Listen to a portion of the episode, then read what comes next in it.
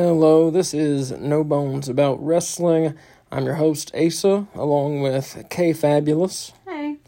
And this is your Ring of Honor report for March 2nd, 2023, uh, taped from Orlando, Florida, in the Sunshine State.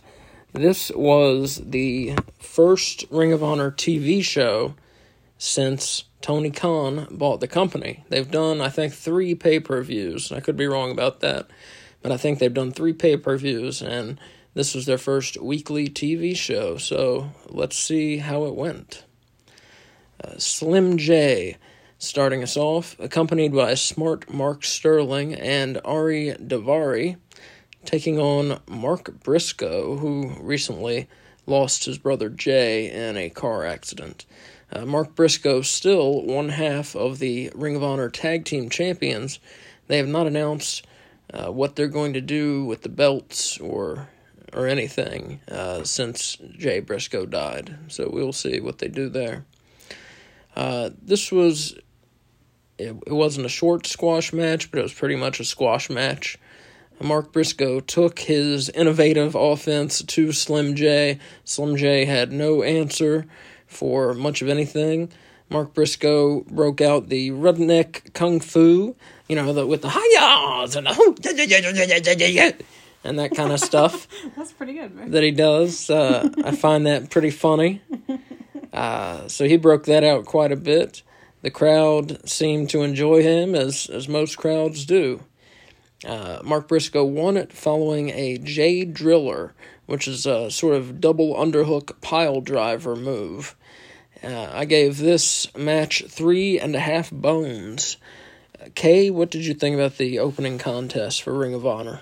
I thought it was a fantastic way to start the show. Mm-hmm. Um, there are a lot of matches on this show, and I think that this, after having seen the entire show, I think this was a good choice for the start, especially. The crowd was super into it right away. Um, there's a quote from one of the announcers. First of all, this announce team. Oh yeah, they were great. They might be my new favorite announce team. Like nothing against Schiavone and and Jim Ross, who are also like legends and wonderful, but the announcers did a great job giving background at appropriate times, especially considering this was the first television show that they've had in a while. Mm-hmm. Um, so people like me, uh, I've never seen a Ring of Honor show in its entirety, and so getting the background on the wrestlers, but also talking about like how Ring of Honor kind of works and, and it's like uh, with the with the handshaking and yeah. stuff. Um, Yeah, if you don't know Ring of Honor, they they uh, the wrestlers have to shake hands before and after the match. That's part of being honorable. yeah, I thought that was interesting. Um, and one of the announcers uh, had a had a quote that I I wrote down uh, in this match. He said, uh, "You can train how to fight regular wrestlers." But you can't train on how to fight Mark Briscoe, and I thought that was very, very apt. Um, And so, He definitely has his own style. Yeah, That's as, for sure. As far as Slim J goes, I found um, his selling to be borderline ridiculous at times, uh, like drunk cartoon character kind of selling at Hmm. moments. Um, not throughout, just like brief glimpses of it, but it was enough for me to be like, "What is he doing?" Um, What's that stable they're in? The Trust Busters? The Trust is Busters, that right? yeah. Okay. And there is one moment. they're with- in AEW also. Yes, yeah. There is one moment with Slim Slim J that I really loved. He was quote unquote helping the ref with his gloves when s- someone started bleeding, and by helping the ref with his gloves, he was distracting the ref so that uh, Smart Mark Sterling and Ari could attack Mark Briscoe. Um, and I thought that was just a really clever ruse. Like instead of arguing with the ref, like, "Oh, here, let me help you with these gloves," you know, like it was such a ridiculous thing. But I, I found found that quite enjoyable. Um, but yeah, I really I loved this match. I love Mark Briscoe. I love redneck kung fu. Um, say. so I was I was super into it.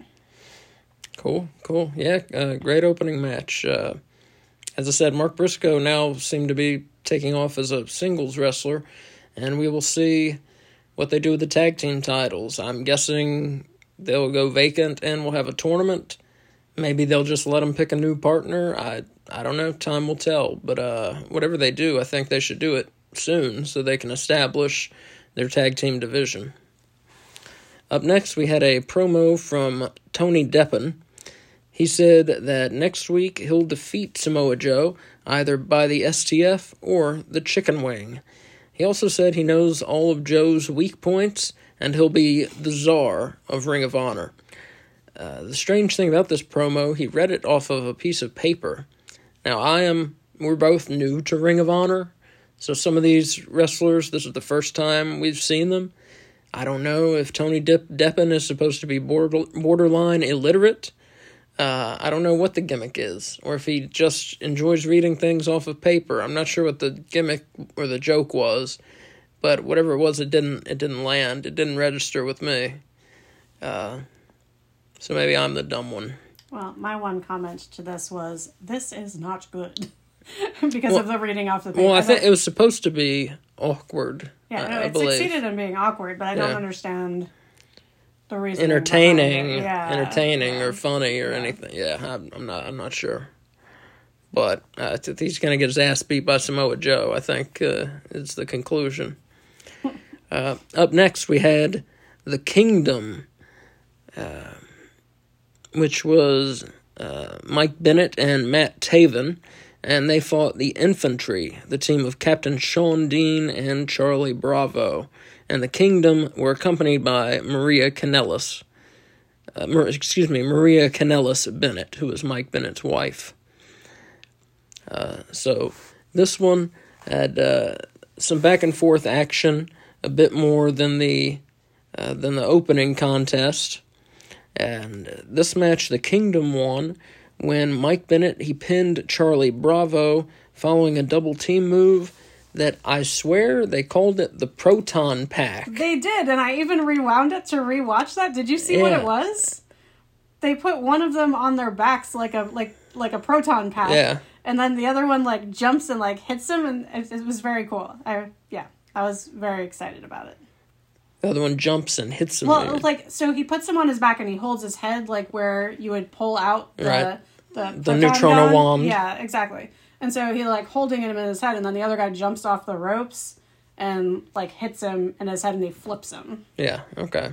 I don't know. Sorry, that's not a great description. But... No, but I couldn't. I couldn't remember exactly yeah. what it was. But I had written down the proton, and I re, I rewound it like four times yeah. to make sure. Did I just hear the proton pack? So that's pretty cool. Um, that was my biggest note from this match. Pretty good tag team match here. Gave it three and a half bones out of five.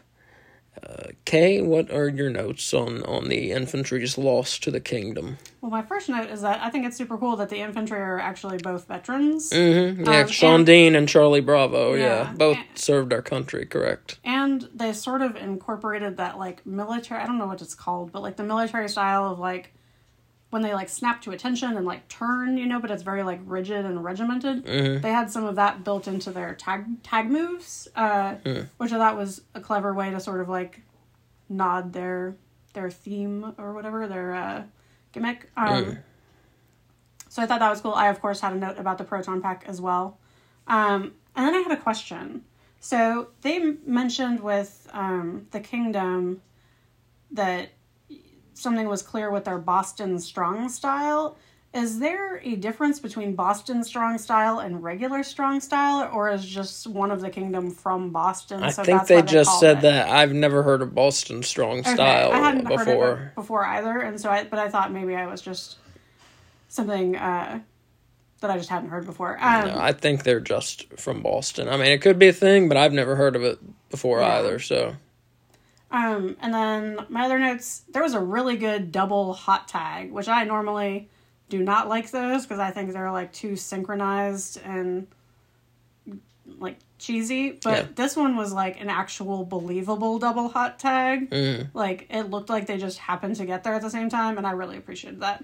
Um, and then my last note, uh, that infantry had really good rapid tag flow once they got the kingdom in the corner. Like you could tell that these weren't two independent wrestler or individual wrestlers that they put into a tag team. Like right. these are two tag team partners, wrestlers. Partners, yeah. yeah. Yeah. I love tag team wrestling. Uh, when it's good, it's a lot of fun. It's one of those things. It's you know I've, I've expressed this before. I don't think I have on the podcast. You know when you have a good tag team match, you have moves, you know, you can do all the one on one moves, of course, but then also you can obviously do double team moves. Mm-hmm. Um, it just opens the possibilities up in the match for what you're going to see. And then also the built in drama of can he make it to the corner? Yeah. Will they stop him from making it to his corner? At what point will he make it to his corner? How tired is the guy in the ring versus the guy out of the ring? Yeah. uh, who needs to be in there for which matchup, you know, dependent upon which opponent is in the ring. All all of these factors uh, that are not present in a singles contest are present in tag team wrestling. Part of why I've always found it so fun, so so interesting. Uh, but like I said, more more so than anything else, it's just fun. A- adding more layers to a wrestling match makes it more fun. And it lets you do a move like the proton pack, which I happen to have made a note of now that I'm looking at my notes, where it is a kick to the head Oh, of, of the opponents. Okay. Yeah. But yeah, good uh, good And- match. And they signaled for the tag like that they want they're going after Kingdom. Signaled did the did the I'm going after the belts move. Yeah. So they must be making an announcement soon. I would think of I what hope they're going to so. do with those. I hope so. I mean, I'm not for, you know, I'm not necessarily for them taking it off Mark Briscoe with his brother dying. You know, it's pretty sad, but uh, we need to get the tag division going. So at least let him pick another partner. Let's get it going. Let's make some decision on the titles. Is is what I want. Uh, I'm not necessarily saying let's strip him. I'm saying let's let's get going with this. Figure out something. You don't need just one person holding the tag titles. That's that's pointless and silly. So hopefully they'll. I wonder. uh, You know, he did. I haven't seen him too chummy with anyone. I wonder who he would choose as a partner. Um, in AEW, you know. well, the person that comes to mind for me, which is I wonder if it's going to come to be the same person. Jay Lethal. No, that's not who came to mind. Okay, so who came? Jay to you? Lethal's not in Ring of Honor. No, you said AEW though. Did I? You did. Oh. Ring of Honor is what I meant. I'm sorry. Oh, okay. Who he would choose in Ring of Honor to be a tag team partner. Oh, okay. Well, then I don't know. well, it spoils the end of the show, so I don't want to say it just yet. Oh, okay. Okay, well, we can talk about it at the end. Yeah, yeah. Um, anyways, uh, so up next we had uh, we had a couple quick promos leading into our next match, which was terrific. Uh, Blake Christian said that he is going to make a moment in Ring of Honor, and he's going to win the belt, the belt to which he was referring, the New Japan World Television Championship. The man who holds it, Zack Sabre Jr., one of the best wrestlers in the world. And in his promo, he said, Rejoice, cretins, rejoice. Uh, Zack Sabre Jr., a Brit, and a very uppity one at that. Uh, thinks he's better than people. But I mean, after seeing him, uh, seeing him wrestle, man, is he? I've heard of him. I've heard many good things. I had never seen him wrestle. I had never sought out any of his matches, and holy shit, is this guy good? Did he deliver? Uh, not just Zack Sabre Jr. did he deliver, but Blake Christian, who I've never heard of before. Um, as I said, we're not we're not familiar with Ring of Honor. We might be learning these guys along with you if it's your first time in Ring of Honor uh, fandom. Blake Christian, he could be anybody for, for all I know, but he put on a hell of a match. One of the best matches I've seen this year. Uh, it was a terrific match. I, and I'll tell you something, one of the things that came off the most, the crowd in Orlando, they're taping at Universal Studios, Florida. The crowd did not appreciate this match because they were staring at at greatness and whatever the, the hell was going on with them, I I don't know because they saw a great fucking match here. Uh, this one, Zack Sabre Jr. He won uh, by submission after putting Christian in uh, this type of leg uh, and arm lock at once. And this match, as I said before, terrific. Five bones out of five. Nice chain wrestling, uh, reversed move into reversed move. Um, the styles were good. You had a little high flying and a lot of technical wrestling. I cannot say enough good about this. I will be seeking out more Zack Sabre Jr. matches to watch. And for that matter, I'm going to seek out some, some more Blake Christian uh, matches to watch. Because holy cow, did these guys put it on. This was the best match uh, on Ring of Honor uh, this week. And uh, if we're going to see wrestling like this on Ring of Honor, it's going to be my new favorite show. Uh, Kay, what did you what did you think about this one? Um, I love it. My last note is awesome, awesome, awesome match. Mm-hmm. Um, I agree with you. It was definitely the match of the night, um, if not the match of the week. Um, one thing that uh, you didn't mention is that it's. it's Well, I don't know about match of the week. We did have the Revolution pay per Well, I'm view. not. That's the Sunday. I'm not counting that. That's That's the, the last that- day of the week. No, Sunday. The, Sunday's the first day of the week. Sunday's the weekend. Uh, consider it the beginning of the week. Saturday and Sunday are the weekend. Yeah, but if you look at a calendar, it's Fuck anyway, that. Anyway, no, anyway. I've never bought that shit. the weekend, Saturday and Fine. Sunday. I won't count it as the match of the week then if you're including Sunday. Um, But uh, one thing you didn't mention is that with this belt, um, and I guess it's part of the rules of the belt that it's a 15 minute time limit for the match, right. um, which I actually really liked. I feel like they it it sort of forced them to really like rush things. Like like he was determined. Like I'm It, gonna. it, it gives an air of uh, immediacy. yes, thank you. Yeah. They weren't rushing Not- things. yeah, it gives an air of immediacy. yeah, I I, knew what you meant. it, yeah. I knew what you meant.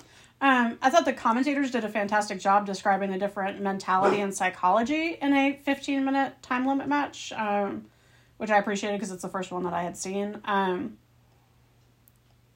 I, most of my notes are talking about how fantastic uh, Zack Sabre Jr. is. I want to Um, make one note just yeah. Mm-hmm. before you you continue. So WCW, when they had their world television title, they also used to have a 15 minute time limit. It's been certain federations when they put a TV title in, that's the idea. The matches are quote unquote for TV. Oh, okay. So they have a shortened time limit rather than what fans were used to back in the day was your heavyweight title matches having an hour time limit mm-hmm. and often going an hour if you had two strong Yeah. competitors. So the TV title was put in so that it could be guaranteed a shorter match. And then, of course, sometimes you get a heel champion, and who I'm thinking of is Lord Steven Regal in WCW. You get a heel champion who wants to use that time limit and go for the draw and just just you know ease ease the match on to its time limit so they can keep their belt uh, which is another nice air of strategy uh, just for for specific belts like the New Japan World Television or the WCW World Television.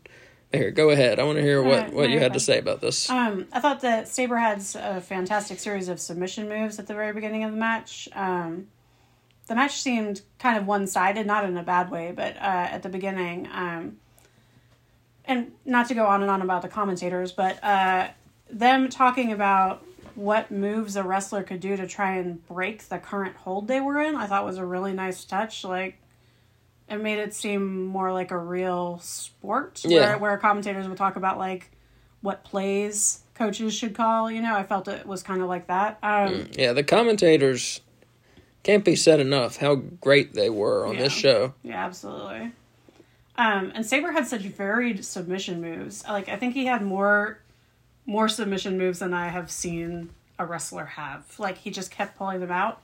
And he transitioned so smoothly from one to another without relenting. Like there wasn't a release between the submission moves. It was just like one smoothly getting bent into the next one. Yeah, yeah. um, and I, I have another quote from the commentators, which is, "No one transitions like Sabre," and I completely agree. Um, He really put on a terrific performance here. yeah, and I mean Christian. And this is probably the well, this is his biggest match he's ever had. excuse me, in the states. Mm-hmm. I mean, for sure, yeah, because uh, he hasn't been on AEW, hasn't been on WWE. So this with the Ring of Honor, you know, he's I know he's a big star in Japan, but I I also can tell you most American fans have never heard of the guy. So this is his biggest match in the states, and it, it he brought it here. Yeah, and just um, just to highlight a counter by Christian, just because I feel like I need to recognize that he was good and in the match also. Um, just when I thought he was like done for, uh, he caught a lariat and turned it into a Spanish fly, which I thought was brilliant and really well done. Um, Yeah, my, I remember that. My only other note is the New Japan TV title belt is ugly. Hmm. that is not a good looking belt. yeah, it's just a golden rectangle, basically, with It's like words on it. Three golden rectangles. 'cause Yeah. Because it's got the center rectangles and then two. Ex- oh, it's it's not not a good belt. Not a good belt. But yeah, those are my thoughts on that match. Yeah, terrific match. And As I said, five bones out of five. Yeah, for sure. Terrific match. Uh, up next, Mark Sterling was with Ari Daivari. We saw him again, uh, talking to Konosuke Takeshita about his match with Josh Woods. Uh, Mark Sterling, Mark Sterling, excuse me, wanted to cancel the match and split the purse. Tried to get Takeshita to sign a contract to this effect. Takeshita took the contract and ripped it up. Sterling then said it's the biggest mistake of your life. Up next, we had a Christopher Daniels promo. He says that he's done a lot, but even past the age of 50, there's more he wants to do. So say your prayers. And up next, we had the Fallen Angel, Christopher Daniels. First time I've seen him wrestle under that moniker in, in years. He took on Rohit Raju, accompanied by Jora Joel, or Joel, perhaps. And this was a, a, a good match as well. Uh, I think it was kind of a coming out party for Rohit Raju. I could be wrong about that. But Daniels, I know, is, is kind of taken the, the role of, of trainer, road agent nowadays. Uh, but this one, perhaps Christopher Daniels is going to make a run in this new Ring of Honor as he, he got the win following the best moonsault ever. That is what the move is called. I'm not saying he had the best moonsault ever. That's the name of the move. It's a very good moonsault, but it's not the best moonsault ever. Uh, this match I gave three and a half bones out of five. Kay, what did you think about Christopher Daniels' win here? Um, I enjoyed this match. I think this match following the last match was a hard match to follow. Oh Um, yeah, definitely. I mean, they did a good job of putting some stuff between it to kind of break it up. But um, I thought Daniels was imp- had impressive speed for his age. Mm, oh, yeah. I think it's a hard, like I said, it's hard to follow that last match. Um, and then my other notes are best moonsault ever. Is it though? um, it's a cool move and cool move name. Not the best though. Um, and then I had a question. So at the end of this so match, who has the best moonsault ever? I, I don't, I'm I'm not qualified to to say that. I don't think. Who Um, has the best moonsault you've seen? How about that? I like Charlotte Flair's moonsault. She gets ridiculous height on it, and she is like like a swan diving through the air. Like I think that she just does a beautiful moonsault. So I'm gonna go with Charlotte Flair. I got you. What about you? Who's your best moonsault? I'll mention one. It's not the most graceful, but just on, on pure recklessness. Terry Funk, who I've seen past the age. So speaking of guys past the age of fifty, Terry Funk, uh, past the age of fifty, was still moonsaulting and moonsaulting, you know, on through tables and shit like that in ECW, and it it's not graceful, uh, nothing like that. He just flings himself in a backwards flip through the air, hoping he takes out his opponent before he injures himself. Uh, so I'm going to give that one honorable mention. Uh, I want to give another one honorable mention for the same kind of reason. Just it's noteworthy. Big Van Vader. Just the fact that a 400 plus pound man could do a moonsault, very impressive. Uh, if you you listen to me, you'll know he's one of my favorite wrestlers ever. He's one of the best big men ever. Uh, Big Van Vader moonsault. As far as grace, I'm gonna have to. I'm gonna have to think on it. I'm gonna have to think on it. Okay. Uh, we might get back to that conversation. Um, but so my question about this match. yeah. So the code of honor. Mm-hmm. It, what happens if they don't adhere to the code of honor? Because They cut off your hand. You're such a liar. Well, Rohit at the end did not. He would. He did not shake Christopher Daniels' hands at the hand at the end of this Ah. match. He refused. So, like, are they fined? Like, if you like I have no yell idea. at a ref in the NBA or whatever? You know, like I mean, is there like a punishment? Are you not? Are you banned for a week? Like, what's the? That's what's a great question. that? I have no idea. Okay. I have no idea. They made no mention of any penalty. No, they just they just pointed out that he was refusing to adhere to it, and so, So- I didn't know No idea what that meant exactly. We will we will find out though. Okay. Um, up next was a promo for the Supercard of Honor event coming up on March 31st. This will be the first, of course, this will be the first uh, Supercard with them having a television show. Will be nice to see how they build to that. Did you notice who was in the ad? Uh, I didn't notice who was in the ad. My man. Oh, oh, Dalton okay. Castle Dalton Castle. In the ad. I did notice he was in the Yes, ad. Yeah. I love Dalton Castle. Dalton Castle and the boys. They were not on this week's Ring of Honor, but I believe They're gonna be on next Thursday. week on the March 9th show, Yeah. they will be there. And it's going to be uh, spectacular, I'm sure.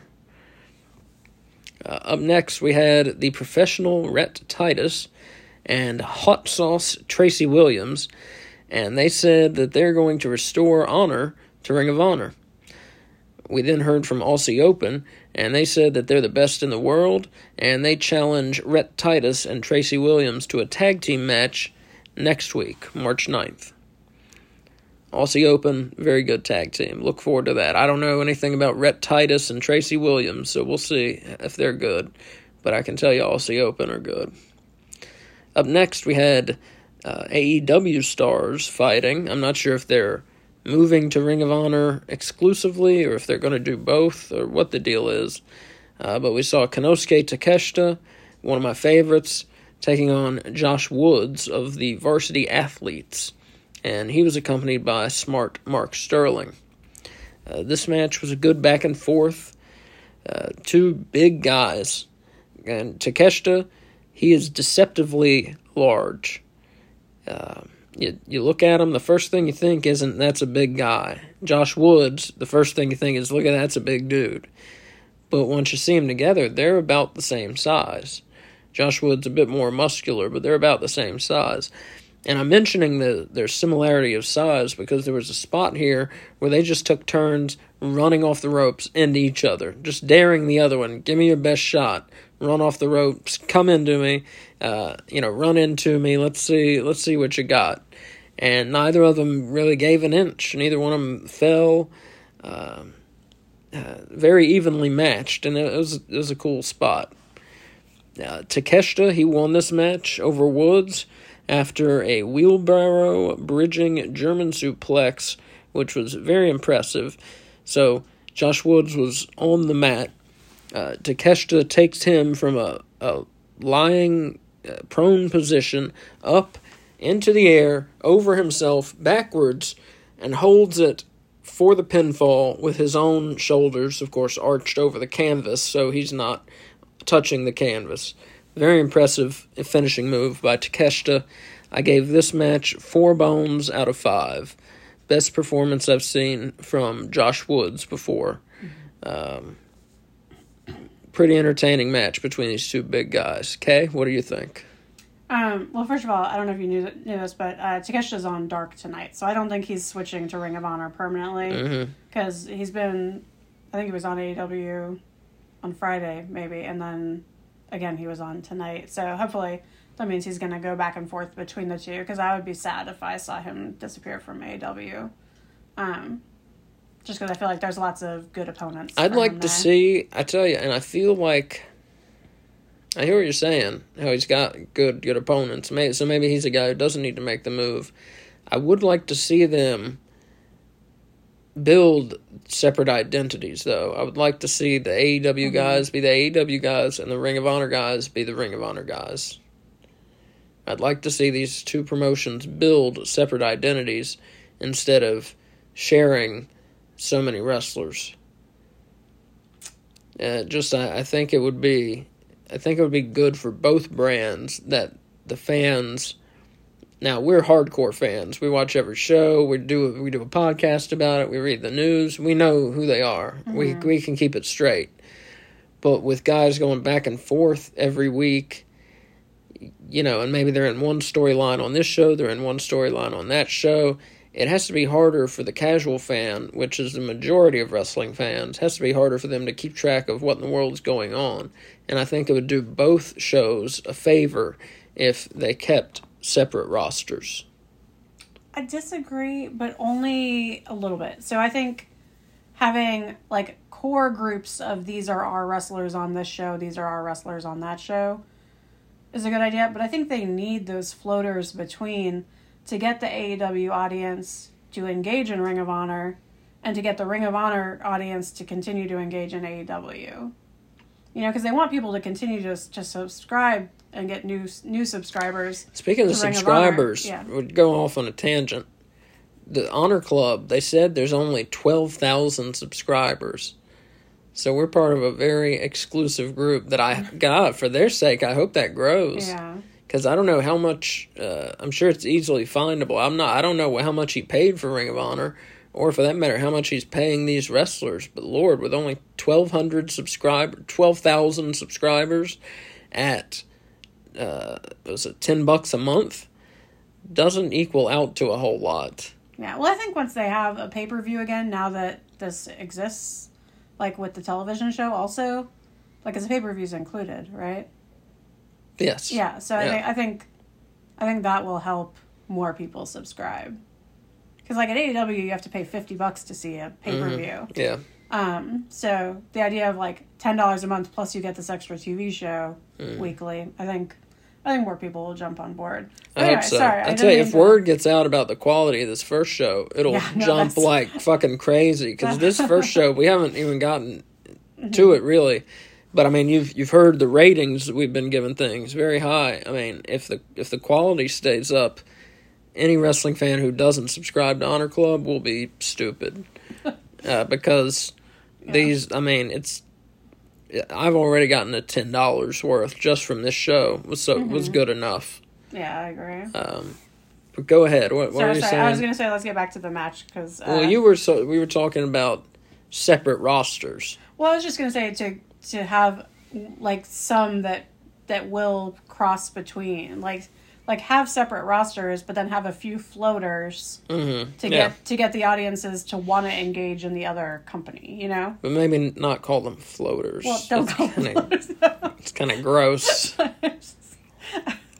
what else you would call it? But okay. Um, so back to the match with Joshua Woods and, Woods and Takeshita. Mhm. Um, so I thought at the beginning of the match they seemed fairly equally matched. Mhm. Um, at one point, uh, Woods did this like imp- impressive display of strength where he deadlifted Takeshita off the ropes.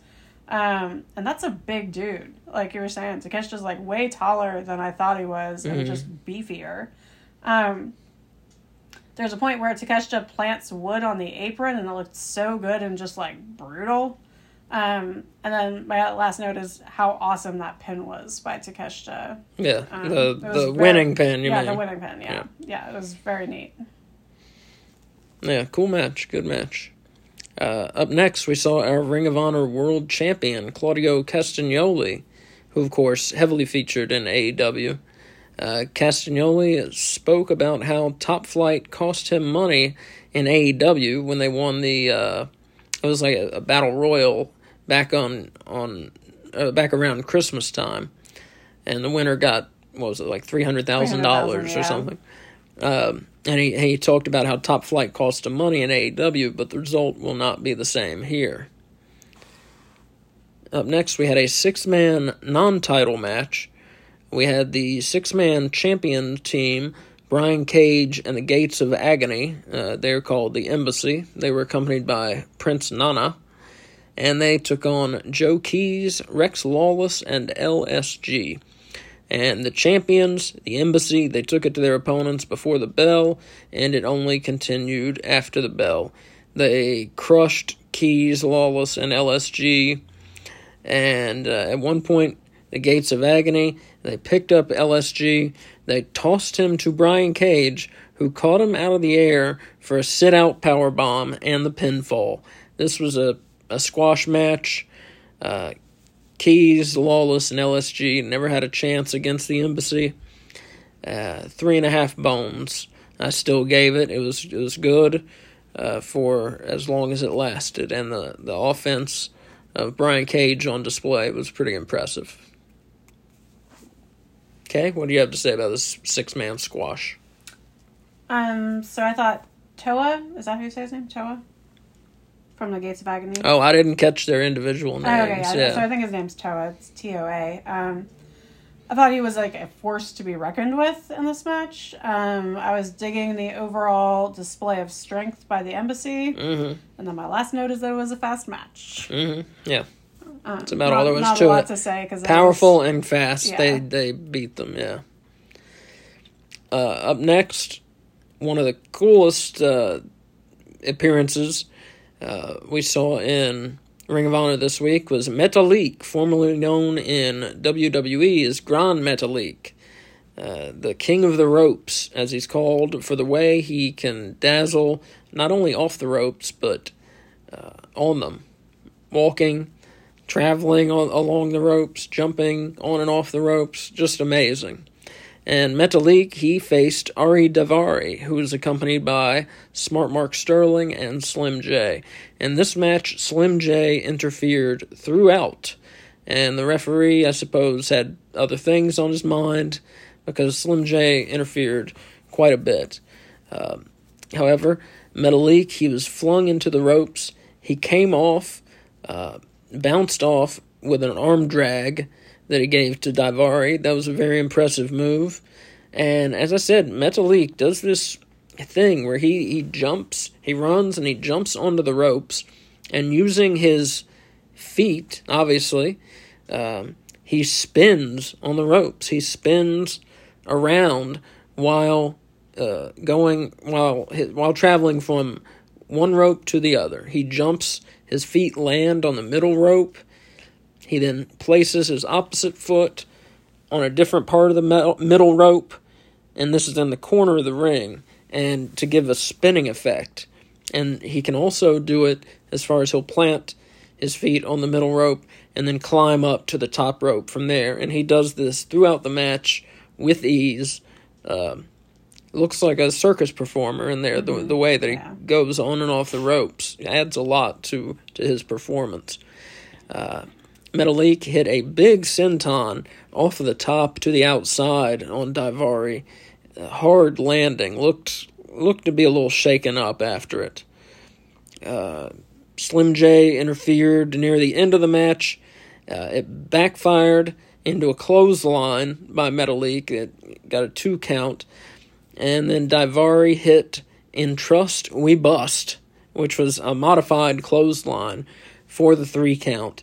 In the in the week's most undeserving win, Ari Daivari got a win over Metalik here, who, given the proper opportunities, could be a superstar. Mm-hmm. I don't know what person would not marvel at the things Metalik can do in the ring. Why he wasn't a bigger star in WWE? Well, you often uh, don't see uh, the masked wrestlers get uh, get used properly. Rey Mysterio is the exception that proves the rule. Uh, WWE off, uh, often has not known what to do with masked wrestlers. You would think Tony Khan and Ring of Honor would, would better know uh, and see the superstar potential in Metalik. I mean, he's like a damn superhero in the ring. And instead, Daivari got the win here, and I was shaking my head at that one. I still gave this match four bones out of five. Very fun match to watch. Kay, what did you think about Metalik's debut in Ring of Honor? So again, I was like you, sort of blown away by his rope work. Um, just unbelievably impressive.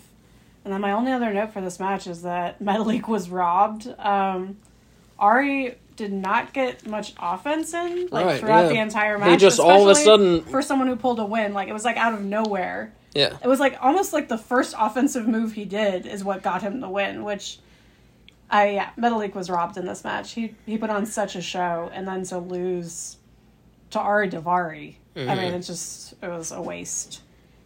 Yeah, well, maybe they have plans for Daivari, but I don't care about plans for Daivari. I want plans for Metalik. I agree. But Daivari has been a bit of a jobber in AEW. Maybe they have plans for him in Ring of Honor. I don't know. But wake up and smell the coffee, Tony Khan. Metalik is the shit. Yes. That's that's my what I have to say. I agree. Man is talented. Uh, speaking of talented men, we had a AR Fox uh, promo up next. He said that ten years ago he came for a Ring of Honor tryout, and whatever happened, he wasn't invited back. And look at him now. He is main eventing this evening for the Ring of Honor World title. Just to show you what hard work and perseverance can do. Up next, our first women's match of the night, we had the Renegades, Charlotte and Robyn, up against the team of Sky Blue and Madison Rayne. And in this one, Sky Blue is a, a rookie, as I understand it. Madison Rayne is a veteran. And I tell you, Sky Blue looked a lot better than Madison Rayne did. Madison Rayne's offense looked goofy, ill timed, just not smooth. Sky Blue, her stuff looked much better. She did look a bit green, but I will say her offense looked a bit better than her, her partners. Um, Sky Blue hit uh, the move Skyfall on Charlotte of the Renegades for the pinfall. Uh, gave this match three and a half bones out of five. It was a pretty uh, enjoyable, if by the numbers, women's tag team match. Uh, Kay, uh, any notes on this uh, Sky Blue and Madison Rayne win over the Renegades? Yeah, um, so I thought uh, there was a really good sequence by Sky Blue with a good use of the ropes where she used them to dodge and then roll up Robyn into a pin. Um, like I've seen lots of people use the ropes for offensive moves, but to use them as like a means of escape, other than like grabbing it for a ref to like call a break, you know. Um, I thought that was a really sort of inventive use of the ropes. Mm-hmm. Um, I felt like there was some good tag work from both teams. Yeah. And just a note about Sky Blue. I mean, I agree with you that she looked like she had more experience than Madison Rayne, even though that wasn't the case. Um, but I was really impressed with her in this match. We saw her a few weeks ago uh, in AEW, and just the amount of growth from a few weeks ago to this match. I don't know if it was maybe the opponents or if she's just been really putting work in, but Mhm. she was like almost like a different wrestler. Like I, I was very impressed with her in this match. Whereas I- the last one, I was like, "Ooh, this is not yeah, not I going definitely, well." yeah, it was whatever the case. Yeah, Yeah. definitely. I thought more of her this time singer than the first time. Yeah, for sure. Mhm. And I thought that this was the better of the two women's matches um, this night, you know? Because the next match that we're going to talk about is a women's match also. Yeah, This, No, this, it this was was the- my preferred women's match. yeah, I would say so. Yeah. Um, up next, we had a Dalton Castle promo. Uh, the Peacock himself will grace Ring of Honor with his presence March 9th. And the boys. the the Peacock and the boys, excuse me, Dalton Castle and his boys will be on the March 9th Ring of Honor, and I cannot wait. If you've not seen Dalton Castle, you need to Google him and see what what's up. Uh, you got to see him, see him in his act in motion. Don't just read about it. You got to find some of his matches and, and see it. He is, he's good in the ring but he's also a blast to watch. He has quite the act and uh, makes visible comments and noises throughout the match that only add to it. And he is he is he's something else. I love him. At the very least, watch his entrance. if nothing else. It's But, it's something yeah, else. Yeah, yeah. that too. Um, up next, Ring of Honor Pure Champion Wheeler Yuta came out. Talked about how he's no longer a rookie; he's a champion. He then put out an open challenge for next week's show. Out came Timothy Thatcher to accept his challenge. So we have Wheeler Yuta versus Timothy Thatcher for March 9th. It was not said if it was going to, I don't think so. It, it was not said if it was going to be a pure title match or not. We then have a promo uh, about Samoa Joe coming next week, March 9th. I think they said uh, Samoa Joe. Uh, I mentioned his opponent earlier. Um, what was his name? Tony Deppen. and what is sure to be a Samoa Joe victory. I will be shocked if I'm wrong there. Up next, we had uh, the second of two women's matches. We had Willow Nightingale versus Lady Frost. And Willow Nightingale was the face here, and man, was she annoying. She has this gimmick where she dances around, and she's just so full of energy, and uh, and she's she's making all these uh, noises uh, before and after her moves and just dancing around like a spastic and you just want to sit her sit her down and give her some Ritalin or something get her to calm the fuck down and stop annoying you it was like if a 9-year-old child had a grown woman's body just thoroughly annoyed annoyed the shit out of me uh, I can tell. Lady Lady Frost was a heel in this match. Uh, at one point, she hit a uh, had a perfect what was called a frostbite moonsault. They called it uh, just her name for her moonsault. But it, I made a note. It was it was a nice move. Uh, this one, uh, Willow Nightingale, unfortunately came out with the win, and uh, it was a, a gut wrench suplex turned into a turned into a sit out power bomb for the pinfall. Uh, this match, the work in it was was pretty good, although Willow Nightingale uh, annoyed me. Uh, gave it three and a half bones out of five, and you know what? I'm gonna subtract a bone just out of uh, malice. Uh, so post match, Willow Nightingale said it's time for her to challenge Athena for the Ring of Honor Women's Championship. Uh, Athena then came out and accepted. She said, Willow Nightingale is nothing but porcelain. She then said, I'll see you next week, porcelain. I thought that was pretty fun. So we've got a number of matches made for next week. Now we uh, uh, are going to get Kay's opinion on that match. Um, so, uh, yeah, I agree with you about Willow. Maybe I wasn't quite as annoyed as you apparently were. But um, yeah, her character needs work. It's like she's she's almost doing the like too much chipper, peppy, like original Bayley kind of character, but like to the max. Like, yeah. um, I thought she had an impressive body slam uh, early on in the match. She wasn't a bad wrestler. Yeah, she yeah, was, just, was just annoying. annoying. Yeah. Um, there was a. I, I used the word terrible three times. Terrible, terrible, terrible head scissors from Lady Frost. Like hmm. the worst head scissors I have ever seen. And Willow still sold it, and I can't believe she sold it because hmm. It was just awful. It was one of the worst moves I've seen on television in a long time. Okay. Um, I also had a note about the Great Frost Frostbite Moon Moonsault uh, from Lady Frost. Mm-hmm. Uh, and then my only other note is Willow needs to work on her selling, especially if she's going to have a title match because mm. it was cartoony at times. And maybe part of that is because of her like over the top bubbly character that like I mean she's kind of cartoonish all the time, but her selling was like goofy at times. I think I think I can agree with you. Yeah.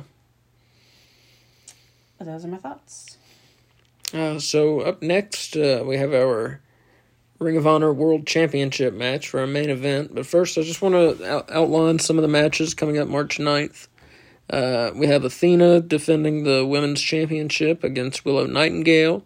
Samoa Joe versus Tony Deppen. Dalton Castle will be in action. I'm not sure if it'll be a six man involving the boys. It just said Dalton Castle next week. Uh, And then also uh, Aussie Open versus. Let me find their names again. Aussie Open versus Rhett Titus and Tracy Williams. And those are the matches we have for the March 9th Ring of Honor. Look forward to it. Uh, so now to our main event Ring of Honor World Champion Claudio Castagnoli of the Blackpool Combat Club defending against AR Fox. Uh, Claudio beat the shit out of him, and Fox's selling was very good. Uh, at one point in this match, Cesaro hit the big swing. I love that move.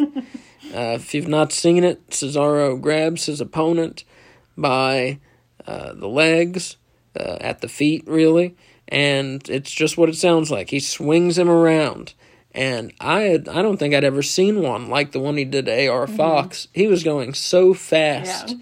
with AR Fox, and it looked just beautiful. He was just standing in the center of the ring, going pretty much in a perfect circle. AR Fox is pretty slender. I wonder if that, that has to do with why he was able to do it so quickly. I'm sure, yeah, and right, and he just uh, that's a that's a great move. It's just it's so fun. I believe I heard when Cesaro was in WWE. Oh, well, when Claudio was in WWE as Cesaro. Uh, at one point, uh, he was a heel and he was lower in the card, and I believe he was told that he had to stop doing the big swing because he was getting over too much. That's how good this move is. Uh, so I love that move. Um, AR Fox uh, countered with a uh, with a great 450 splash on Claudio Castagnoli. This match ended when AR Fox came off the ropes and got caught with a heavy European uppercut by Castagnoli. Uh, that gave Castagnoli the pinfall right after that. This was a was a hard hitting match. Uh, as I said, good selling by AR Fox, excellent offense on the part of both men. Just a solid main event for the first Ring of Honor show. Uh, four and a half bones out of five. After the match, uh, well, I'll get Kay's thoughts on uh, on the match, and then we'll, we'll tell you what happened after the match. It won't take long because my thoughts are brief. My one and only note is AR Fox is so damn good that I don't want to look away to take notes, and I didn't. That's my only note. That's it. I loved this match. I love AR Fox. I love Cesaro. Love A Fox. Claudio Fox. I'm sorry. I'm sorry. I'm sorry. It's your fault because you mentioned his his old name. Yeah. So it got in my head. But yes, uh, Claudio Castagnoli. Um, I love AR, AR Fox more. Um, so I was bummed that he didn't win, especially after that story about how he had been rejected or not called back uh, 10 years ago. I thought maybe that meant that he was going to. They were going to complete the story with him getting. Would have been cool to see. Yeah, would have been cool to um, see. But uh, yeah, it was a super fun match. It was a great way to end end the card. Um, this pay per view or not pay per view. This It was so good. It was felt like a It like pay-per-view. pay-per-view, It was a great It- show. It was great. It was it was really just a wonderful show. It was a great show. And like you said, like I'm I don't like to spend money, but uh, I feel like we got our ten dollars worth already just in this one episode. Mm-hmm. Yeah, yeah. As I said, if you're a wrestling fan, if you got ten bucks to spend, get the Honor Club. You will you will thank me, and you will thank them for it. Uh, if it's as good as this first week, I think we have a lot to of good to look forward to. Uh, so what did happen after the pinfall? Well, Eddie Kingston's music hits. Eddie uh, AEW star Eddie Kingston, who uh, allegedly, in the storyline at least, quit AEW on Wednesday, and here he was uh, Thursday, March second, was on Ring of Honor. His music hit. He came out and challenged Claudio Castagnoli for the belt, but Claudio would not accept, and that is how we ended. So we're going to see Eddie Kingston, no doubt, badger the hell out of Claudio Castagnoli until he does get a world title shot. And I look forward to seeing how he does that. Um, but yeah, at risk of sounding like a broken record, this was a terrific show. Uh, this was this was probably the best wrestling show on on television last week. Uh, the second best uh, show of the week behind the AEW uh, Revolution pay per view. Um, just very good show, pretty pretty much from top to bottom. Only a couple negatives the, that I that I mentioned here for the whole show, and uh, it has a good mix of seasoned wrestlers along with some some newer faces, some people I'd never heard of before, never seen before. So I look forward to finding out more about this iteration of Ring of Honor. And uh, we're going to see some of these faces again March 9th, and we're going to see some new faces on March 9th as well. So I'm I'm curious how many people they're going to be using for uh, Ring of Honor. Uh, how big the roster will, will grow to, and how regularly we will see people on this once a week show. So that remains to be seen.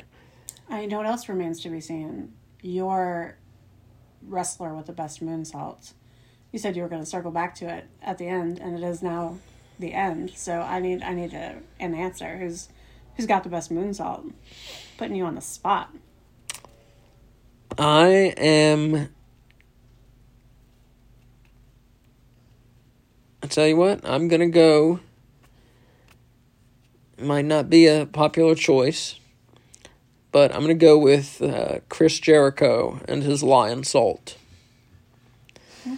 Uh, combination of not only it being a good looking move, but also uh, the countless victories it's given to him throughout the years. So it also has a place in history as belonging to one of the greatest wrestlers ever. Um, that that bumps it up a little for me. So yeah, I'm gonna go with Chris Jericho and his Lionsault. Cool. So on that note, uh, this is Asa signing off for No Bones About Wrestling. Also signing off for Kay, And uh, we'll be back with you very soon. And uh, as Mick Foley would say, have a nice day. Bye.